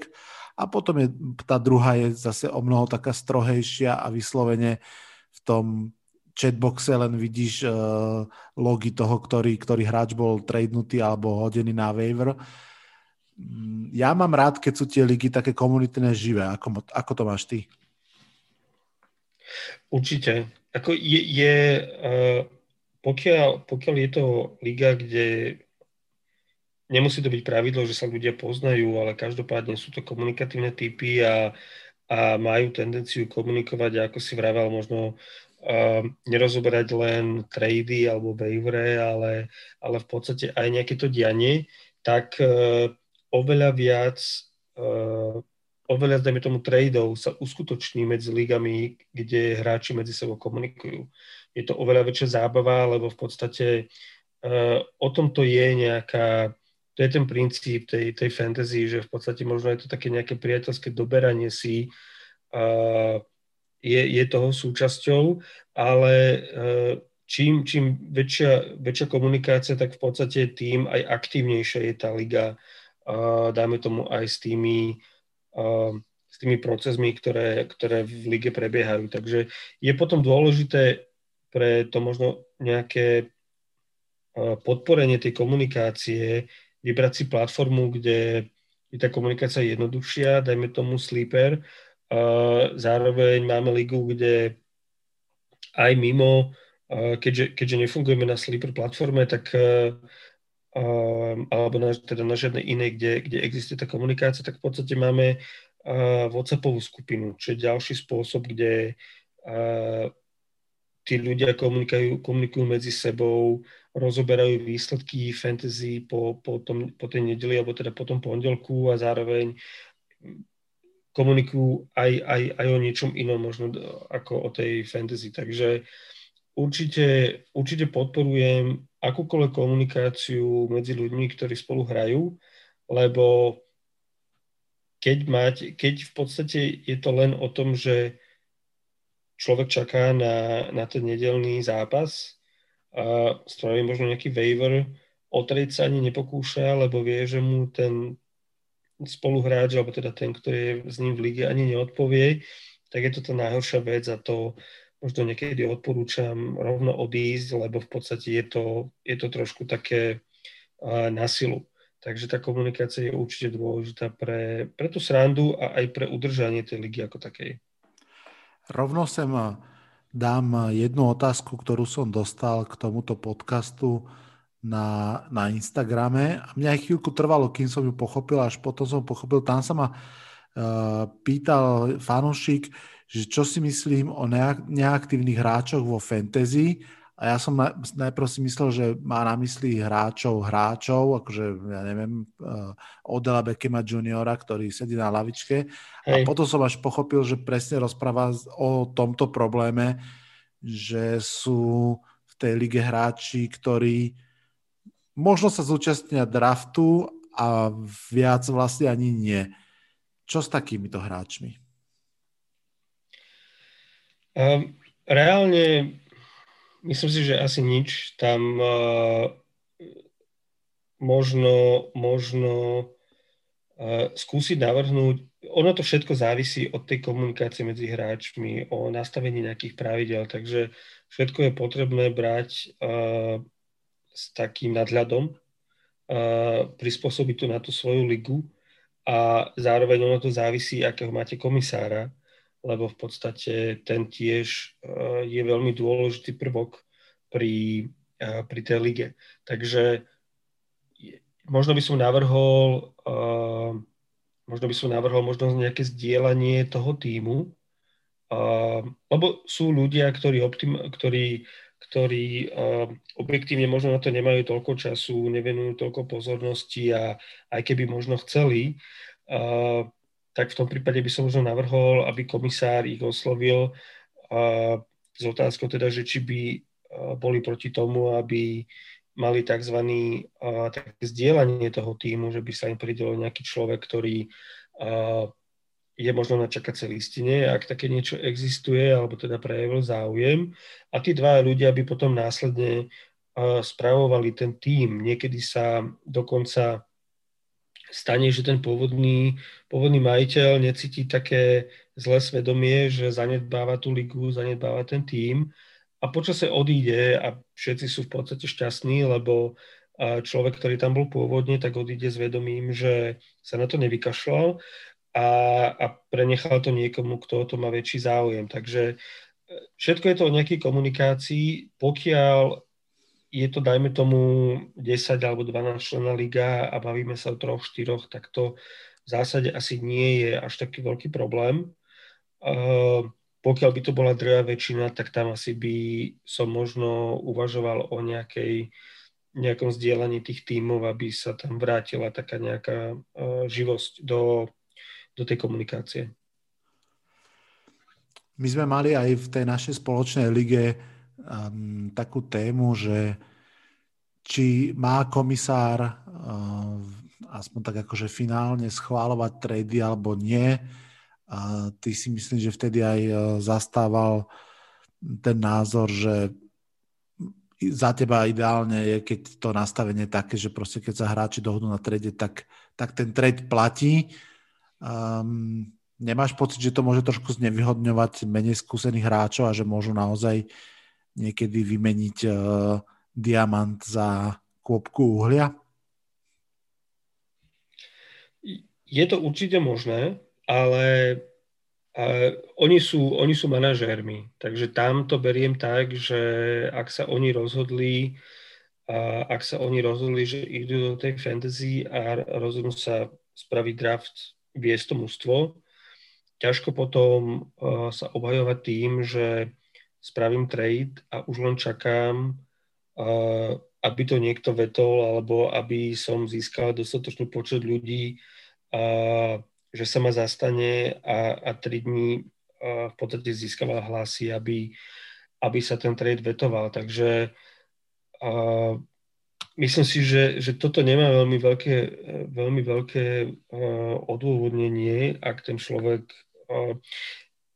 v podstate sa takto rozhodne. Navyše je ťažké, uh, dajme tomu v dynastii je, je, to ešte ťažšie, objektívne posúdiť, kto ten draft, alebo teda kto ten trade vyhral. Vieme, sú možno také objektívne, uh, sú možno také alebo teda jednoznačné prípady, kedy človek vymení Tyrika Hilla za a povedzme obranu Cincinnati, Cincinnati Bengals. A, to je asi jasné, ale v tom prípade by som sa možno uh, v tom prípade by som začal možno skúmať, že či to nebol naozaj cielený. A to je v podstate jediný, jediný dôvod, pre ktorý by som, som bol za to, aby sa tie trady vetovali komisárom. A to bol ten, že zistí sa naozaj dohoda dvoch vlastníkov, teda dvoch fantasy manažérov, že v podstate jeden tým bude posilnený a zoberie si všetkých produktívnych hráčov z toho druhého. V opačnom prípade sú to dva manažéri, ktorí každý z nich koná vo svojom najlepšom nejakom uh, zmýšľaní a tak by som to asi aj nechal. Pokiaľ je to, znova, všetko to závisí od tej ligy. Ak máte ligu, kde platíte, kde platíte ročný príspevok, dajme tomu 100 eur, každý to berie úplne inak ak e, máte ligu, kde hráte so svojimi kamarátmi alebo so svojou rodinou a nestojí vás to nič, a človek musí tak trošku predpokladať, že aj tým manažérom na tom bude možno trošku menej závi- ako závisieť a, a záležať, ako, ako keď hráte o peniaze, aj keď teda tu v zásade tak o tie peniaze nejde, je to skôr len vyjadrenie nejakej toho záujmu. Takže uh, ja sa v väčšine prípadov prikláňam tomu, aby neboli žiadne časové limity pre schváľovanie tradeov. Pokiaľ tu nejde o nejakú kolúziu, to znamená dohodnutie manažérov, tak ten trade by mal byť absolútne schválený.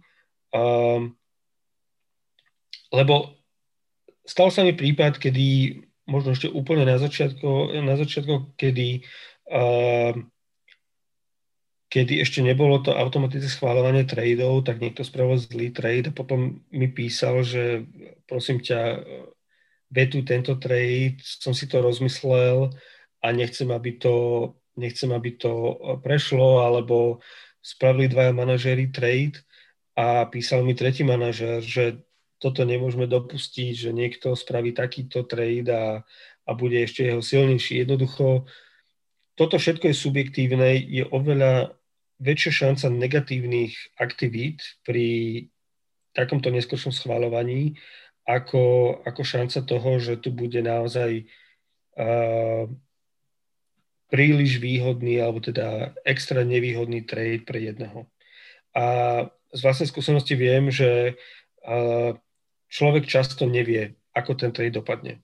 Pravím, keď je tu príklad Tyreek Hill za Cincinnati Bengals, možno áno, ale ale v drvej väčšine prípadov nikto z nás, akokoľvek skúsených hráčov, nevie, ako dopadne, uh, dopadne ten trade. Ja si pamätám minulý rok, uh, tu bol trade Davida Mon- Montgomeryho za, za uh, DK Metcalfa a všetci si mysleli, že ten manažer, ktorý získal Metcalfa, tak, tak vyhral jednoznačne tento trade. Čo z nás nikto netušil, bol to, že ten trade sa stal presne, alebo teda takto presne v momente, kedy Seattle sa vrátilo späť k tej behovej hre. Z Metcalfa sa stal priemerný receiver a David Montgomery začal šnúru v podstate zápasov proti veľmi slabým súperom, kde dával 20 bodov za zápas. Uh, a to z nás nikto nevedel, takže ten, ten výsledok bol paradoxne úplne opačný. Jediný, kto to vedel, bol uh, Pete Carroll a preto sa teraz na neho Russell Wilson hnevá, lebo to tak. bolo určite jeho, jeho mužstvo. Uh, čo, čo spraviť, uh, čo by mal spraviť podľa teba komisár alebo vôbec tá komunita tej ligy v prípade, že jeden z hráčov omylom dropne svoju hviezdu. Jednoducho mu ujde ruka a pošle Saquona Barkleyho na waiver a potom si to, že Ježišmar, ja som chcel, že zle som klikol a napíše do četu všetky, že prosím vás, že neberte ho, lebo ja som ho nechtiac poslal preč, nech si môžem zobrať naspäť. Čo by mal v tej chvíli urobiť eh, komisár, čo by mala urobiť komunita? Eh, zhodnúť sa, že OK, dobre, necháme ti ho alebo uh, veriť tomu, že 7 sa zhod, zhodnú, ale 8 nie a ten si ho zoberie. A čo v takej chvíli? Znova, ono to závisí od tej ligy, od tých hráčov, od spôsobu, akým sa to komunikuje, či je to štandardný prípad a podobne.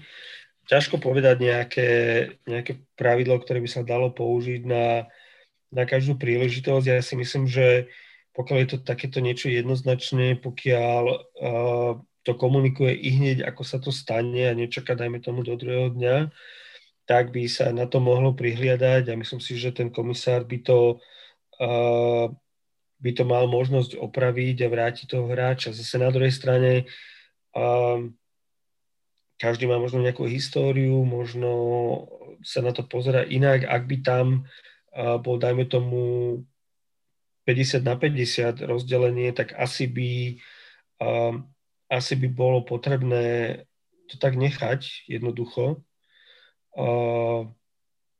ale, ale závisí, to, závisí to od ligy. Každá liga má inak nastavené pravidlá. Niekde, niekde dajme tomu o zmenách pravidel rozhoduje komisár, niekde sa o tom hlasuje v našej dynastii lige akýkoľvek, akákoľvek zmena viac alebo menej dôležitá v podstate musí byť schválená minimálne 8 z 12 manažérov. Takže je, je možno spôsob aj ako nastaviť hlasovanie o takýchto veciach, ale, ale e, za mňa osobne by som s tým nemal problém, ale a závisí od, od tej ligy, ako sa na to pozerá od tých manažerov, ktorí tam sú. Jasne. Dobre, poďme na záver ešte na otázky, ktoré prišli, pár ich, pár ich prišlo. Tá prvá uh, smeruje práve k dynastii modelu.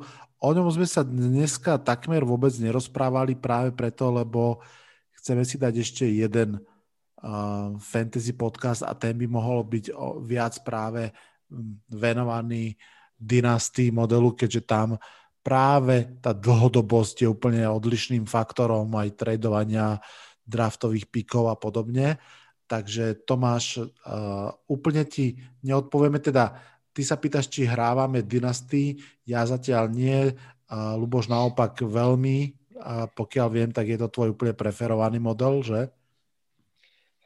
Stáva sa z neho preferovaný model. Dokonca v tejto, v tejto sezóne, alebo teda po skončení štvrnej som sa dostal do ďalších dvoch, takže už som v troch dynastii ligách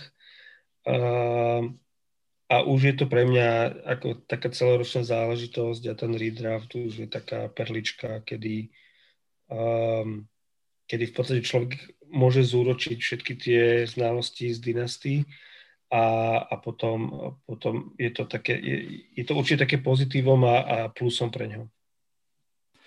Jo, takže Tomáš, počúvaj aj ďalší podcast, tam sa budeme o dynastii pomerne veľa rozprávať.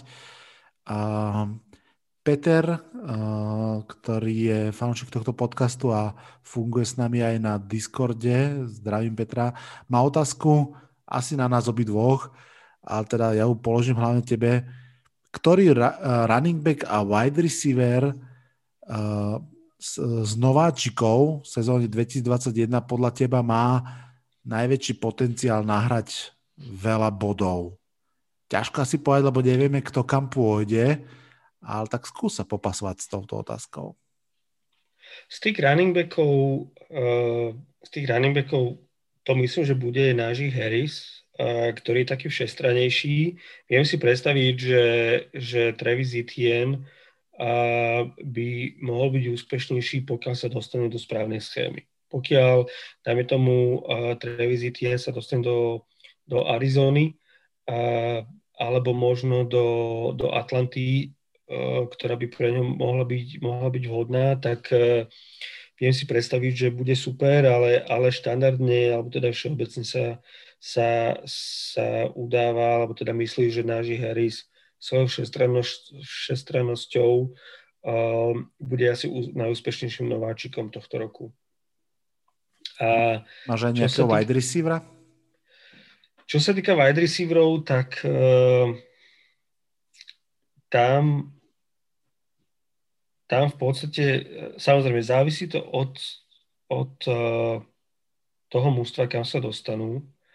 A do minulej sezóny bola taká prezumcia, že, že nováčikovskí wide receivery tú prvú sezónu až tak veľa neukazujú.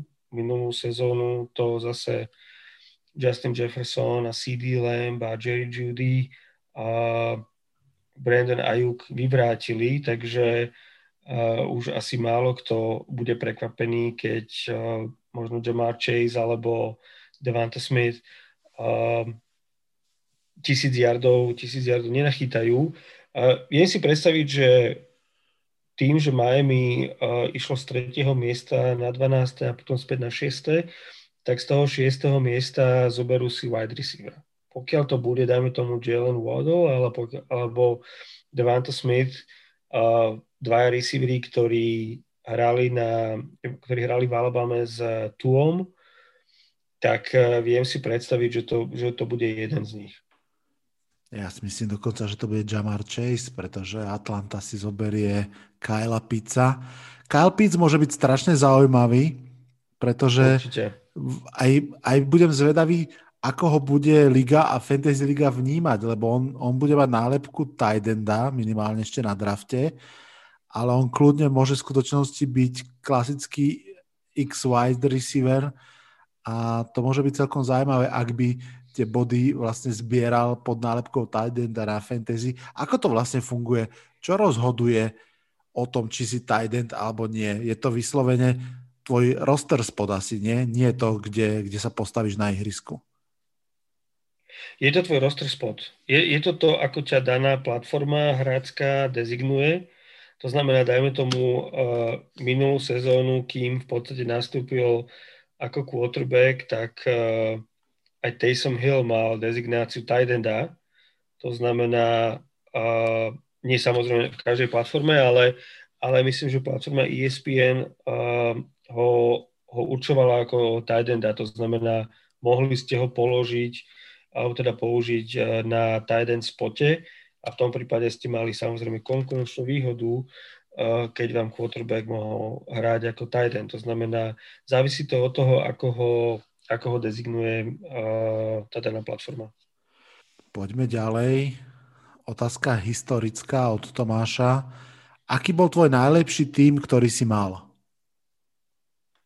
Ťažko povedať, lebo v tom redrafte uh, tých tímov je veľa a paradoxne málo kedy a sa človeku podarí draftnúť alebo, alebo získať tradeom alebo waiverom hráčov takých, ktorí ti v konečnom dôsledku pomôžu k víťazstvu. Častokrát sú to uh, naozaj hráči, ktorí sa ako slepé kurák zrnú dostanú uh, k tej úlohe, dajme tomu CJ Henderson, keď uh, nahradil Toda Gurleyho a posledné tri zápasy v podstate veľmi veľa ľuďom vyhral, vyhral titul, ale uh, minulú sezónu sa mi podarilo vyhrať titul, kde som v podstate mal uh, Davante Adamsa, Tarika Hilla, uh, síce aj Michaela Thomasa, tento ho veľa nenahral, ale v podstate mal som veľmi dobrú, dobrú skladbu uh, wide receiverov v roku, kedy Davante Adams má, myslím, 17 touchdownov, Tyreek Hill 15, takže tým ako taký nebol veľmi silný, uh, ale, ale wide receivery, ktorých som v podstate získal jednak, jednak draftom, jednak tradeami, tak v podstate mi to, mi to v tom roku vyhrali. Ja si pamätám, ale to fakt strašne dávno, možno 2014, keď som mal v mústve Shadyho McCoya a Demarka Mariho a obidvaja mali vtedy fakt, že veľmi dobrú sezónu. Jeden myslím, že vo Filadelfii, druhý určite v Dallase a to si myslím, že bolo asi jediný krát alebo jeden z dvoch razov, keď som, keď som vyhral uh, fantasy redraftovú sezónu, lebo naozaj to tí chalani tam odbehali poctivo.